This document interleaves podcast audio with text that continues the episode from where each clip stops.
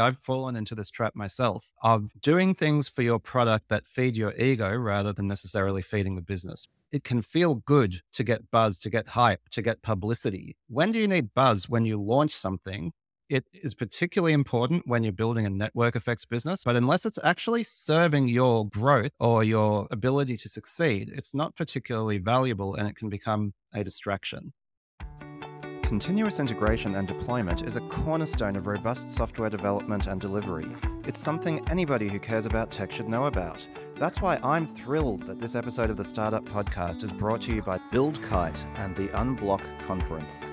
Unblock is a two day virtual event discussing all things CI and CD, hosted by BuildKite on December 6 and 7, 2022. Register for free at buildkite.com slash unblock. You're listening to the Startup Podcast, a show focused on helping you build, run, and invest in Silicon Valley style startups. Whether you're an investor, founder, or operator in a startup, you'll gain insights on the principles that power high growth disruption the way Facebook, Google, and Uber do it. The conversation starts now. Hey, I'm Chris. And I'm Yaniv. And on today's episode, we're doing another listener Q&A. Listeners from all over the world have submitted some questions and we've picked out the best ones to read and have Yaniv and I provide our perspective. If you want to hear your name and question on one of our listener Q&A episodes, check the show notes. There is a link where you can submit your own questions. Our first question comes from Luke in Sydney. He asks, what are your suggestions about deciding on which features to build next from the pipeline of features a team has? What criteria are best to use? For example, customer feedback, what will have the most impact on revenue, what the client wants, etc. I would say the question changes depending on the stage of startup that you have, right? So at the very beginning, you are trying to figure out how to achieve product market fit. What is the right product to meet the needs of real users in the real world?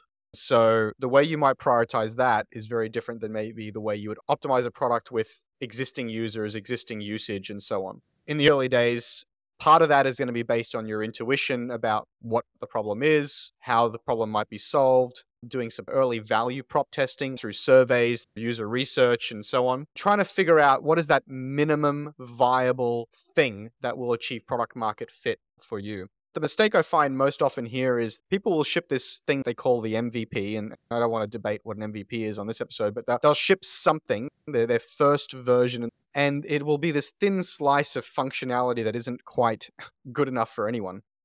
And there's this pyramid which talks about products needing to be functional, reliable, usable, emotional, delightful. We'll put a link to this pyramid in the show notes. And people tend to think the thin slice, that minimum thing they need to ship, is along the bottom. It's just barely functional. But what you actually need to ship is something that slices through the entire pyramid. Each thing you ship needs to be functional, reliable, usable, and delightful. Oftentimes, I'll see people trying to pivot to the next feature, the next feature, and the next feature, and they haven't actually made that minimum thing delightful and usable. But when you're later on in the process where you have a few users, you have quite a bit of usage, the question I like to ask myself when prioritizing features is what is the number one reason more users are not being more successful with my product more often? The number one reason. That might be anything from an awareness problem, in which cases it's a marketing problem and a growth tactics problem, through to an onboarding problem. People are kind of hitting the sign up page but not making it to the dashboard, to a conversion problem. They're hitting the dashboard but they're not sticking around. And so there's a problem with that first start experience. All the way to, well, they stick around but they don't convert to paying. So then there's some value exchange problem going on there. So you really need to have a deep introspective look in terms of what is that number one reason. Once you've tackled that, moving on to the next number one reason and the next number one reason. And it might sound obvious, but uh, I can't tell you the number of founders and product managers I've bumped into where they have this massive backlog of ideas, massive backlog of exciting things they want to do, but they're not really looking at that bottleneck. What is that primary thing that is choking up the whole system? A lot of the anti patterns and dysfunctions we've discussed in previous episodes are around this question of the feature backlog, right, Chris? So we've talked about your ideas being cheap. I think that was our second ever episode. We had Marty Cagan on the show. He called it featureitis, the curse of the MVP and the misunderstanding of MVP even is. I'd like to offer a, a complementary view on this from the point of view of working backwards and what you're trying to achieve. This happens at two levels. One is what is the problem I'm facing right now? How do I solve it? You need to understand what the outcome is that you're trying to drive towards and prioritize the work you're doing accordingly. That work is not just features, it can be experiments, it can be user research and interviews. But let's take it up a level, which in a sense, Luke, is some of what your question is about. Which criteria to use? Customer feedback, what will have the most impact on revenue, what the client wants, etc. And of course, there is no single right answer, but our sweet spot here on the Startup podcast is talking about venture backed startups.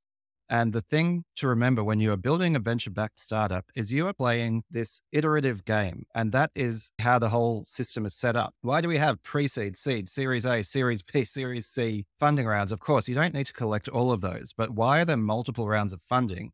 The idea is at each stage, there is something you need to demonstrate, something you need to prove that de risks your ability to become a really big, successful business.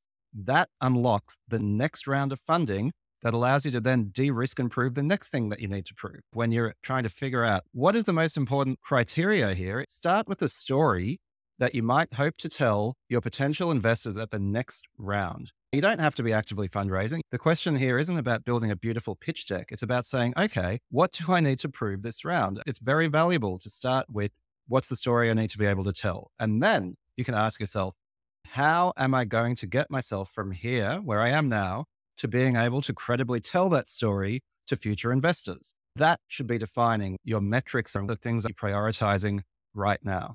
So if you're trying to prove that you can grow revenue, then of course, what will have impact on revenue is going to be very valuable. At earlier stages, you're often going to be looking at things like unit economics, product market fit, your ability to grow effectively, retention. If you're in an enterprise space, you've mentioned what the client wants one of our little third rails here that we've talked about before is you do not want to be a tech backed services business where you're just building the things a client asks for.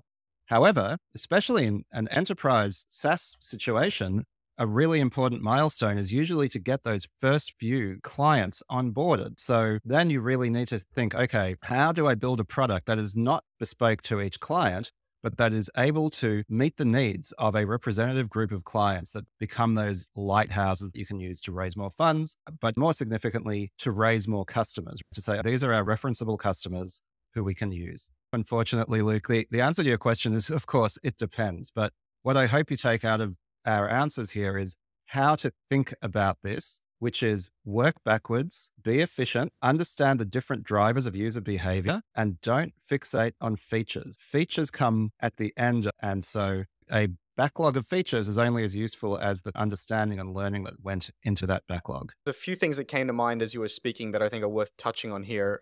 You know, optimize for the story you want to tell to the next investor. The ideal case there, of course, it's not always true, but the ideal is that investor is looking for a good business.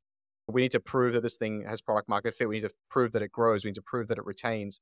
Well, guess what? Investors are looking for that because they're looking for good businesses. The other thing I'd say is choose your customer and their problem very carefully. If you have an amorphous blob of a customer in mind and you have an amorphous blob of the problem, a use case, a vertical, or a market, making these kind of trade offs, uh, whether it's what is the reason more users are not getting more successful or how do I drive retention or how do I find product market fit? All these questions are much harder to answer. And, and actually, you'll answer them in a random way. The next thing I'll say about this is mm-hmm. um, watch out for this experimentation thing. Not everything needs to be an experiment. I've bumped into some startups where they're building a product and they've done that through experimentation, learning, and user research, but the product was not emailing the user once a week with key updates and insights about what happened in the product that week. The product was all about aggregating data and d- deriving insights for a team. So they were starting to run experiments to see if sending that email out would drive reactivation and user engagement. This is an area where I feel like experimentation just goes off the rails. You do not need to run an experiment to see if email drives engagement. you might need to run experiments to see what exactly should be in the email. It's table stakes that your product sends out the right kind of emails at the right time to unearth that value, even if the user doesn't log in. So just be careful about like over experimenting on stuff that is table stakes. That's something I always want founders to be aware of. I sometimes find people who are down in the weeds, experimenting their life away, trying to figure out the next tactical step, kind of lose track of the forest for the trees sometimes. And so you talk about working backwards, Yaniv, in one of our last episodes, we talked about working backwards from the ideal figure out what this thing is. What is the mental model? What does a Ferrari version of this look like? And and work your way backwards to what is our wedge in the world? What is our minimum prototype of version 1 that sets us off on that journey? And you know, it, the journey is not going to lead you directly to that Ferrari. It may in the end look like a Lamborghini or might look like a private jet or something. But the, the point is have some sense of where is this going and work backwards. Because again, I see a lot of founders staring at this backlog of ideas and they're not sure what is this ladder up to? Where are we really heading? And on that, let's take a break. Giving your employees equity is awesome, but managing that equity scheme yourself, not awesome. Cake Equity makes it easy to create and manage employee equity schemes for your global team. Check them out at cakeequity.com. Okay, let's get back into it. Our next question from Anshul in Mumbai. And Anshul writes I would love to know your learnings on the importance of public relations in the early days of a pre revenue product which is ready for go to market. And what are some of your best techniques and hacks to get coverage on a shoestring or zero budget? Yaniv, when you were on vacation, Leah and I talked about launches and closely tied to launches as, you know, PR and marketing and getting coverage from the tech trades and from mainstream media. One of the things we touched on there was the idea that launches are an interesting beast. And in many cases, they're quite selfish an idea. They're not really for your users or for your market. They're really more for you, for an emotional catharsis and ability to have a bit of a coming out party. They're a good way of maybe establishing some baseline credibility and some initial rush of adrenaline. But ultimately, most launches, unless you're Apple or Nike or something tend to be an emotional letdown for the team. Really, what it's about is having those hypotheses, having those product iterations, driving and grinding growth tactics so that you're over time building your user base. In my experience, a lot of PR, a lot of comms doesn't ultimately convert to much value in terms of raw usage, retention, and active users over time.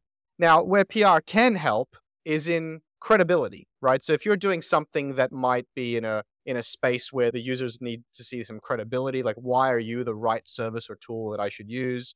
And certainly having, you know, as seen on TV style social proof is useful. Just don't rely on PR for this kind of sudden rush of users and engagement and usage of your service. You might get a sudden rush, but it will be a sugar high. It will quickly pass. So you might get a surge of users for a day or two, and then you get back to your baseline. And so it doesn't provide that massive amount of value. And I think the big value of PR is credentialing and ultimately brand building if you do it over a prolonged period. So on the credentialing side, my startup Circular, we offer subscription electronic devices. So you get access to say an iPhone for a monthly subscription fee, a lot of scams look similar, right? They look like, hey, get an iPhone for $99 and people think we're a scam. So having that PR and that brand actually help us to say this is a legit service and you can trust us. And then the brand building piece, I'd take a step back from PR. When you are building your product, building your brand, you need to have a marketing strategy. What is the set of channels that I'm going to use to drive awareness and adoption of my product? And there are many different ways of doing this paid marketing, earned marketing via content. PR can fit into that above the line. SEO, there are so many different ways of getting your message out there. PR is important if PR forms an important part of your well considered marketing strategy. And the other part of the question here is how do you do this on a shoestring budget? I stumbled into some hacks that were unique to my situation. You know, I was in Silicon Valley and a number of the people in the tech news arena were my friends by just nature of how I socialized and where I socialized and that kind of thing. I, I had a lot of friendships in the TechCrunches and Mashables and at the time ReadWrite Web and so it was it was relatively straightforward for me to reach out to them and say, "Hey, mate, I got this story here or this story there," and and they certainly didn't pick up every story, but at least I had a, an entry point there. I think if you don't have the kind of the privilege or the advantage of having those relationships, then networking your way into those communities can be useful. So finding out which writers and journalists you like, you can look at their bylines on the news sites and finding out who they're linked to on LinkedIn and who they're friends with, and maybe pitching their friends of friends and kind of earning an introduction to that journalist. That works for recruiting, it works for fundraising, and it works for PR. So always try to find a warm introduction if you can. It's better than just spamming their inbox or just tweeting at them endlessly.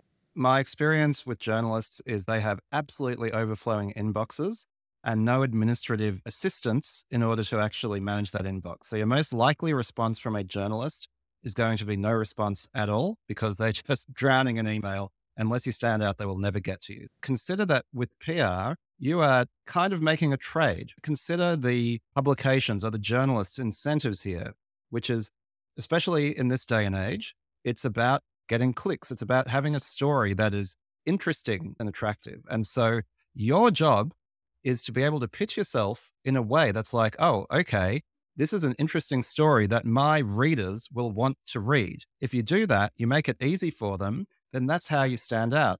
You need to be thinking from the point of view of the journalist when you're doing PR. Think about how they can make it interesting for their readers, how it stands out from the many, many, many, many, many other pitches they get every single day.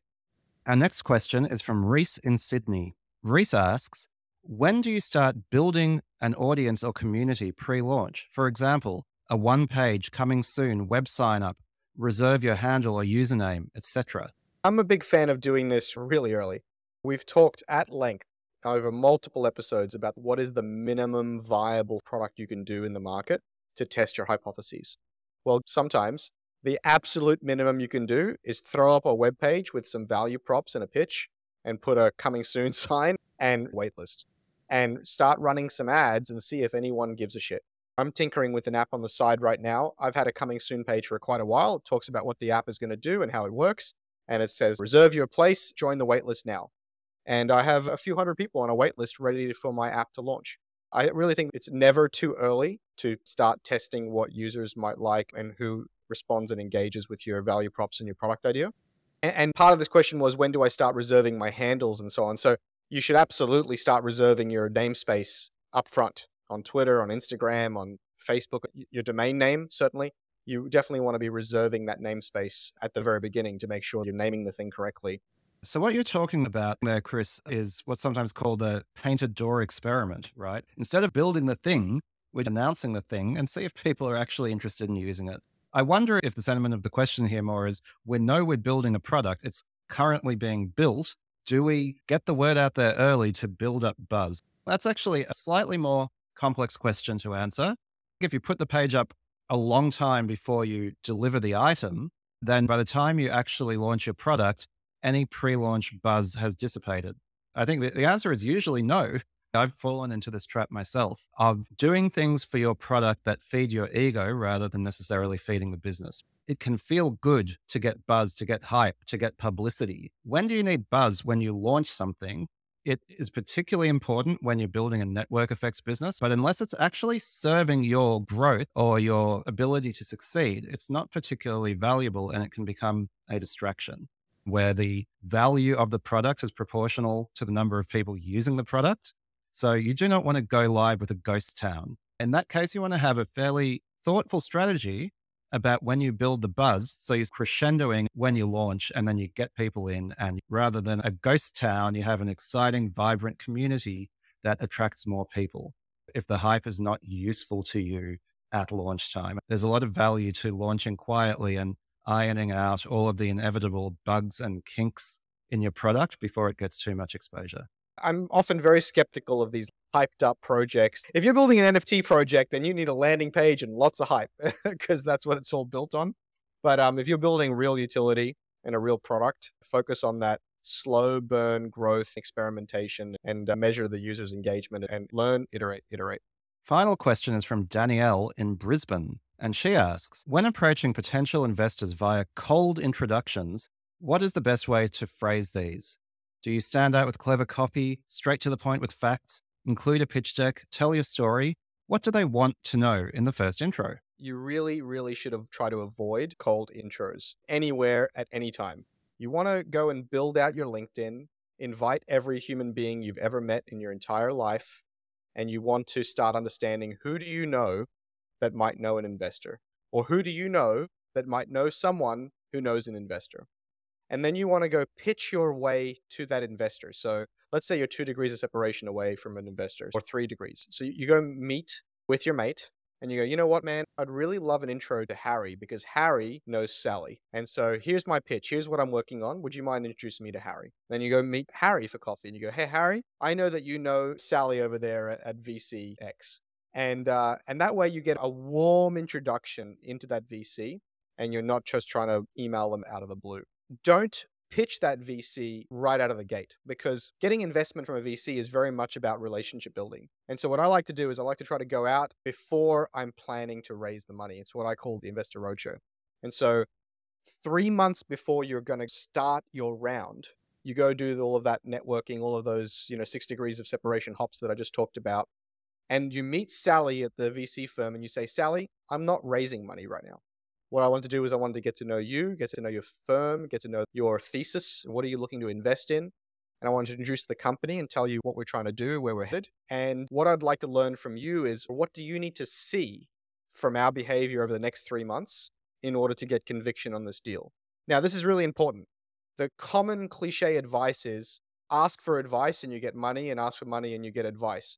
I'm not telling you go to a VC and ask for advice, like open ended, broad, amorphous advice like, hey, do you have any advice for me? No. You ask them, what do you need to see to get conviction on this deal in three months when I come back and I'm actually raising money? What do you need to see us achieve? Are you looking for revenue? Are you looking to de risk this hypothesis? Are you looking for product market fit? Are you looking for us to hire an executive team? What specifically about my business do you need to see to get conviction on this deal. And thank you very much. And, and then you come back in three months and you go, Hey, Sally, remember that deal I told you about? We are now raising money. And those things you asked me to do, I hired those two executives. I broke into that new market. I, I focused on growth. And so now the implicit point that you're trying to make is you have no excuses left, Sally, to invest in my company because I did everything you told me to do. Now, this is not just about just dancing to the VC tune and doing whatever the VC says, because there are some things you may decide, like, well, we're not going to go do that and we don't want to do that. You know, you should really follow what your business strategy is. But what you're able to say to Sally is like, hey, you've now met me twice, three times. You can see that in the first meeting, I was coachable. I asked the right questions. I heard clearly what you said. And now in the second and third meeting, I delivered on what I said. And so now it's no longer a first date, it's a second and third date. And we all know what happens on those dates, right? And so, really, you want to warm intro your way to the VC where you can get to know them in a context that is not asking for money, where you can get almost the cheat codes for how does that VC work and how do they think about your business, and then come back with those cheat codes and unlock the investment round. Chris, you totally did not answer the question. which is when approaching potential investors via cold introductions, what's the right way to do it? Now, everything I, I you answer, say, I answer the question. Don't don't do that. well, okay, but let me disagree with you a little bit on that because I think everything you're saying is the ideal case, right? To do things the way you did it, and you should make every effort to do so. It's also worth acknowledging we do have a diversity problem in our industry, and part of it is because it's so relationship based. So while it might be easier for some people to break in than others, you should always try to get the warm intros. But cold pitches are not useless. I'm a small time angel investor. If you want tiny checks in your startup, I'm your guy. And I have invested in companies based off cold deal flow, based on well written emails with well written decks coming through my inbox, catching my attention, and then sparking the conversation there. You know, it's the same as cold sales. Now, I will not present myself as an expert on cold outreach. I think it is an art in its own, but you want to show the person receiving the email that you know them, you understand them, and you're being respectful of their time. So a cold email works better if it's genuinely personalized, right? That you feel like you're getting an email from someone who is choosing you, that they would like you as an investor. You're not just part of some giant list of emails that they've harvested from somewhere. They're like, ah, I know Chris, and Chris seems like the perfect person to have on my cap table. And this is why. Tell Chris that, Danielle. Get straight to the point with facts. Be like, I've got to know you through your podcast, and I think you're great. Your experience is particularly interesting to me because of this. This is the company I'm trying to build.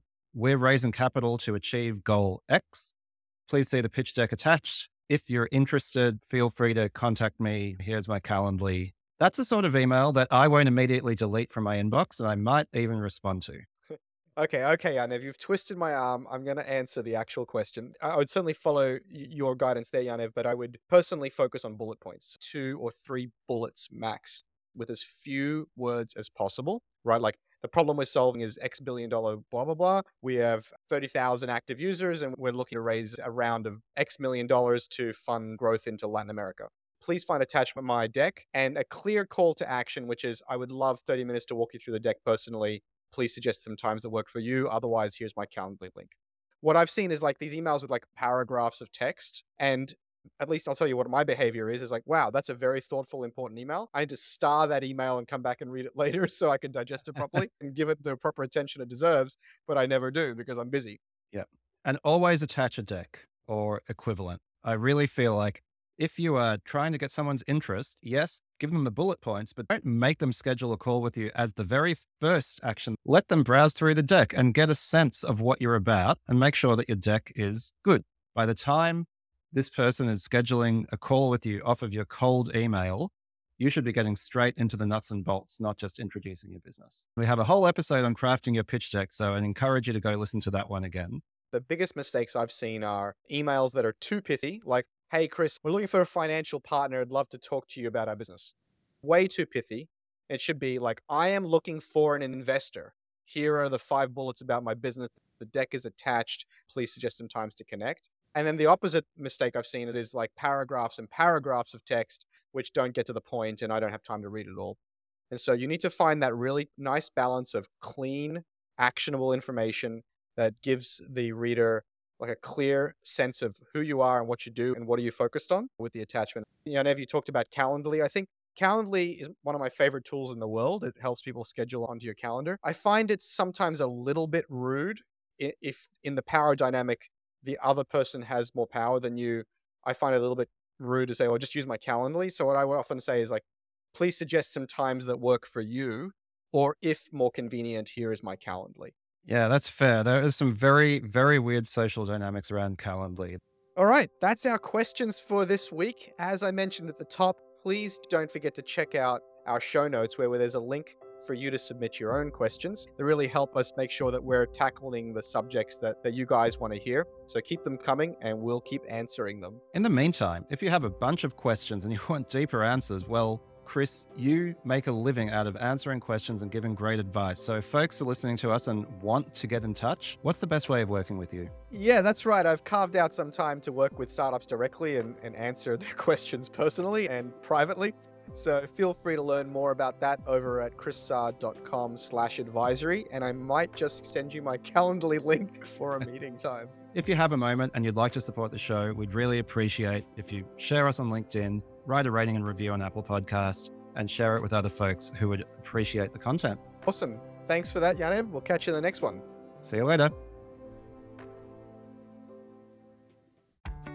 Continuous integration and deployment is a cornerstone of robust software development and delivery. It's something anybody who cares about tech should know about. That's why I'm thrilled that this episode of the Startup Podcast is brought to you by BuildKite and the Unblock Conference. Unblock is a two day virtual event discussing all things CI and CD, hosted by BuildKite on December 6 and 7, 2022. Register for free at buildkite.com slash unblock.